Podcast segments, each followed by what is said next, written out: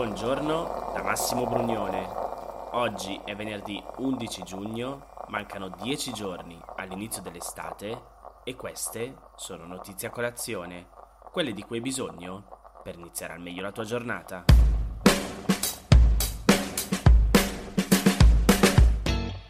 Mercoledì sera il Tribunale di Mosca ha dichiarato formalmente illegali ed estremiste le organizzazioni che fanno capo all'oppositore russo Alexei Navalny e in generale il suo movimento politico. In particolare, come spiega il Post, sono interessate dalla sentenza le fondazioni anticorruzione FBK, la più celebre tra le organizzazioni fondate da Navalny, che ha pubblicato le note inchieste sulla corruzione della classe dirigente russa, la Fondazione per la tutela dei diritti dei cittadini e le sedi territoriali attraverso cui Navalny porta avanti le sue campagne. La sentenza di mercoledì ha come principale conseguenza quella di rendere immediatamente perseguibili le persone che fanno parte del movimento e che lavorano per le fondazioni, che non potranno più fare nessuna attività di raccolta fondi, nessuna campagna di informazione e non potranno più organizzare eventi pubblici. Il tribunale ha preso questa decisione dopo una richiesta della Procura di Mosca arrivata lo scorso aprile e dopo un processo considerato da molti osservatori come non equo. Le prove che hanno portato alla condanna non sono state rese pubbliche perché considerate segreto di Stato e il tribunale non ha accettato numerose richieste della difesa, come per esempio quella di far testimoniare Navalny. Secondo la procura, le organizzazioni di Navalny erano impegnate a realizzare le condizioni per destabilizzare la situazione sociale e politica del paese con la scusa dei loro slogan liberali. La legge russa prevede fino a 10 anni di prigione per chi fa parte o finanzia organizzazioni ritenute estremiste ed equipara agli occhi dello Stato il movimento di Navalny con noti gruppi terroristici come Al-Qaeda o i talebani. Secondo il Washington Post, dopo la sentenza, anche soltanto condividere online un video del movimento potrebbe avere conseguenze penali. In tutto ciò, Navalny attualmente è in carcere per scontare una condanna a tre anni e mezzo dovuta a una violazione della libertà vigilata che lui e i suoi sostenitori ritengono pretestuosa. Ha commentato la sentenza in un lungo post su Instagram in cui ha scritto che il processo è stato una farsa a cui lui non ha potuto partecipare e i cui atti sono stati secretati. E ha aggiunto che non importa se le fondazioni e le sedi territoriali sono state dichiarate illegali, FBK non è FBK, il quartier generale non è il quartier generale, non siamo un nome o un pezzo di carta o un ufficio, siamo un gruppo di persone che uniscono e organizzano quei cittadini russi che sono contro la corruzione per tribunali più giusti e per l'uguaglianza di tutti davanti alla legge. Te lo ricordi, Navalny era stato arrestato lo scorso gennaio all'aeroporto di Mosca, di ritorno dalla Germania, dove si trovava per curarsi da un tentato avvelenamento ordinato, secondo lui e secondo molte ricostruzioni, dai servizi di sicurezza russi. In carcere si è poi ammalato e ha fatto per circa un mese uno sciopero della fame per protestare contro la mancanza di cure mediche adeguate. La sentenza contro il movimento di Navalny è l'ultimo elemento di una lunga campagna del governo russo contro l'opposizione e contro la libertà di espressione. Il direttore della Fondazione Anticorruzione russa ha detto in un'intervista ai media locali subito dopo la sentenza che il team di Navalny non fermerà le sue attività. È probabile però che almeno parte di queste attività da adesso dovrà essere condotta clandestinamente.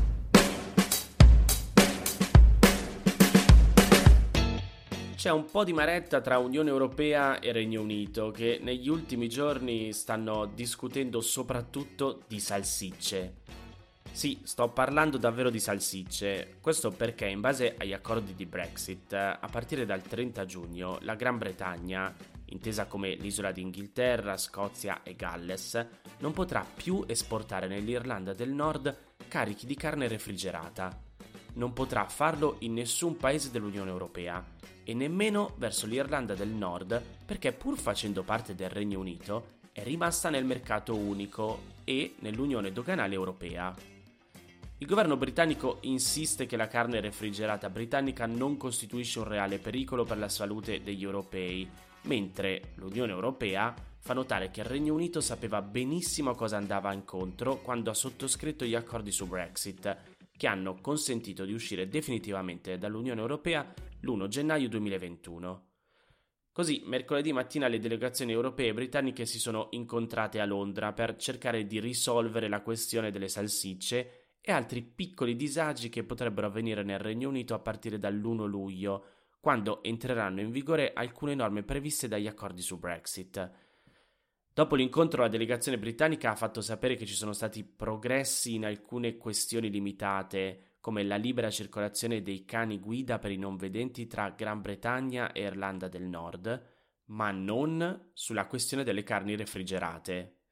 Il segretario all'ambiente britannico ha detto a BBC News non ci hanno ancora dato una spiegazione soddisfacente di quale sia il problema.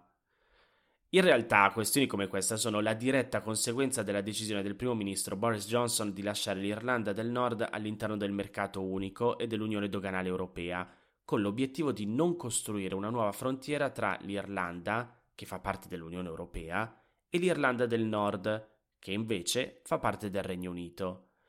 All'epoca del compromesso, cioè circa un anno e mezzo fa, la decisione fu celebrata dai giornali britannici con grandi lodi per Johnson, alla fine del 2020, tra l'altro, il Regno Unito aveva ribadito in un documento ufficiale la sua intenzione di rispettare gli accordi in base ai quali a partire dall'1 luglio non avrebbe più potuto importare carne lavorata e refrigerata all'interno dell'Irlanda del Nord. Il vicepresidente della Commissione europea, capo dei negoziatori europei per le conseguenze di Brexit, ha detto che l'Unione europea ha offerto soluzioni temporanee per la questione della carne refrigerata, ma che i negoziatori britannici non hanno voluto accettare di rispettare gli standard europei di qualità e sicurezza delle carni. Poi ha aggiunto che per l'Unione Europea al momento è difficile fidarsi del Regno Unito, che in questi sei mesi ha fatto poco per adeguarsi alle nuove regole in vigore dall'1 luglio, facendo forse affidamento sul fatto che l'Unione Europea avrebbe ammorbidito le proprie posizioni. Insomma, non è chiaro come potrà andare a finire la disputa sulle salsicce, il Guardian scrive che il governo irlandese e le istituzioni europee sperano che durante il G7 che inizierà oggi il presidente statunitense Joe Biden possa fare pressioni su Johnson per trovare un compromesso.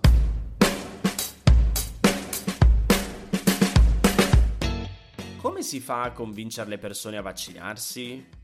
Beh, negli Stati Uniti stanno continuando a diffondersi le iniziative dei governi locali e delle imprese private e il tentativo è quello di convincere anche gli ultimi scettici nell'ambito di una campagna di vaccinazione che è stata piuttosto rapida ed efficace e che però nell'ultimo mese e mezzo ha cominciato a rallentare. Nello stato di Washington, per esempio, chi si vaccina può ricevere gratuitamente una canna in uno dei negozi di marijuana, ma nel frattempo sono spuntate anche altre iniziative simili, più o meno stravaganti. Lunedì la Commissione per gli alcolici e la cannabis dello Stato di Washington ha lanciato la promozione Joints for Jobs, attraverso cui offrirà una canna a tutte le persone dai 21 anni in su che potranno dimostrare di aver ricevuto la prima o la seconda dose di vaccino contro il coronavirus ai negozi che aderiscono all'iniziativa. La promozione sarà attiva fino al 12 luglio e sarà valida soltanto per le canne già rollate e non su altri prodotti a base di marijuana.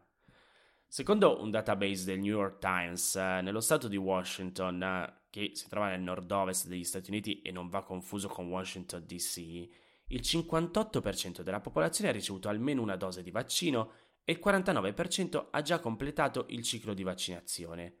Ma adesso il governo locale vuole convincere anche gli altri. La stessa commissione infatti ha offerto una birra, un cocktail o un bicchiere di vino gratis ai residenti che possono dimostrare di essersi vaccinati. Di recente anche un negozio di cannabis dell'Arizona ha annunciato un'iniziativa simile, mentre già a febbraio il dispensario del Michigan Greenhouse aveva deciso di premiare le persone che si vaccinavano regalando appunto una canna a chi dimostrava di aver ricevuto almeno una dose di vaccino.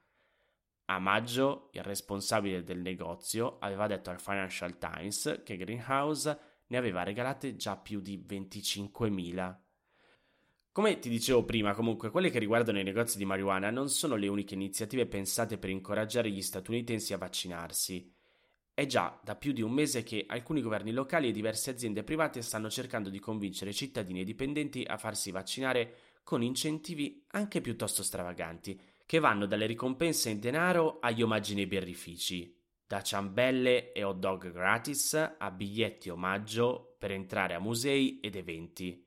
Il governatore del Maryland aveva promesso una ricompensa di 100 dollari a tutti gli impiegati pubblici che si fossero vaccinati con entrambe le dosi e aveva invitato le aziende dello Stato a valutare la possibilità di offrire a loro volta incentivi ai dipendenti. E anche grosse aziende come Amazon, McDonald's, Lidl e il rivenditore di prodotti per animali domestici Petco avevano offerto dei bonus economici al personale che si fosse vaccinato. Stati come New York e l'Ohio hanno messo in piedi concorsi a estrazione in cui è possibile vincere borse di studio per frequentare alcuni dei loro college, mentre in California e Oregon, tra gli altri, sono partite lotterie in cui sono stati messi in palio premi fino a un milione di dollari, circa 800.000 euro. In New Mexico il primo premio della lotteria per i vaccinati è addirittura di 5 milioni di dollari. Sono state poi adottate iniziative simili anche in West Virginia, uno degli stati con la minore percentuale di popolazione ad aver ricevuto entrambe le dosi di vaccino contro il coronavirus.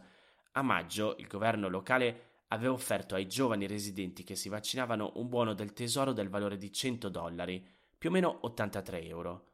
E più di recente, oltre a una lotteria simile a quella messa in piedi da altri stati, in West Virginia sono state messe in palio vacanze presso i parchi dello Stato, licenze di caccia e pesca a vita, furgoni pick-up e anche fucili da caccia personalizzati.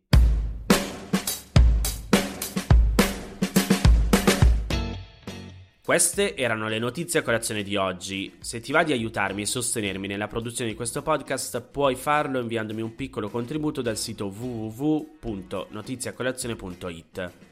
Se ti sei perso alcune notizie puoi andare indietro e ascoltare anche quelle dei giorni scorsi e se lo ritieni utile puoi condividere questo podcast inviandolo a qualche amico. È disponibile su tutte le piattaforme audio. Ricordati che se vuoi puoi iscriverti al canale Telegram di Notizie a Colazione per riceverle tutte le mattine direttamente sul tuo smartphone.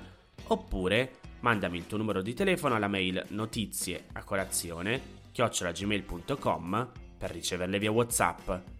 Ti aspetto domani per iniziare insieme una nuova giornata. Un saluto da Massimo Brugnone.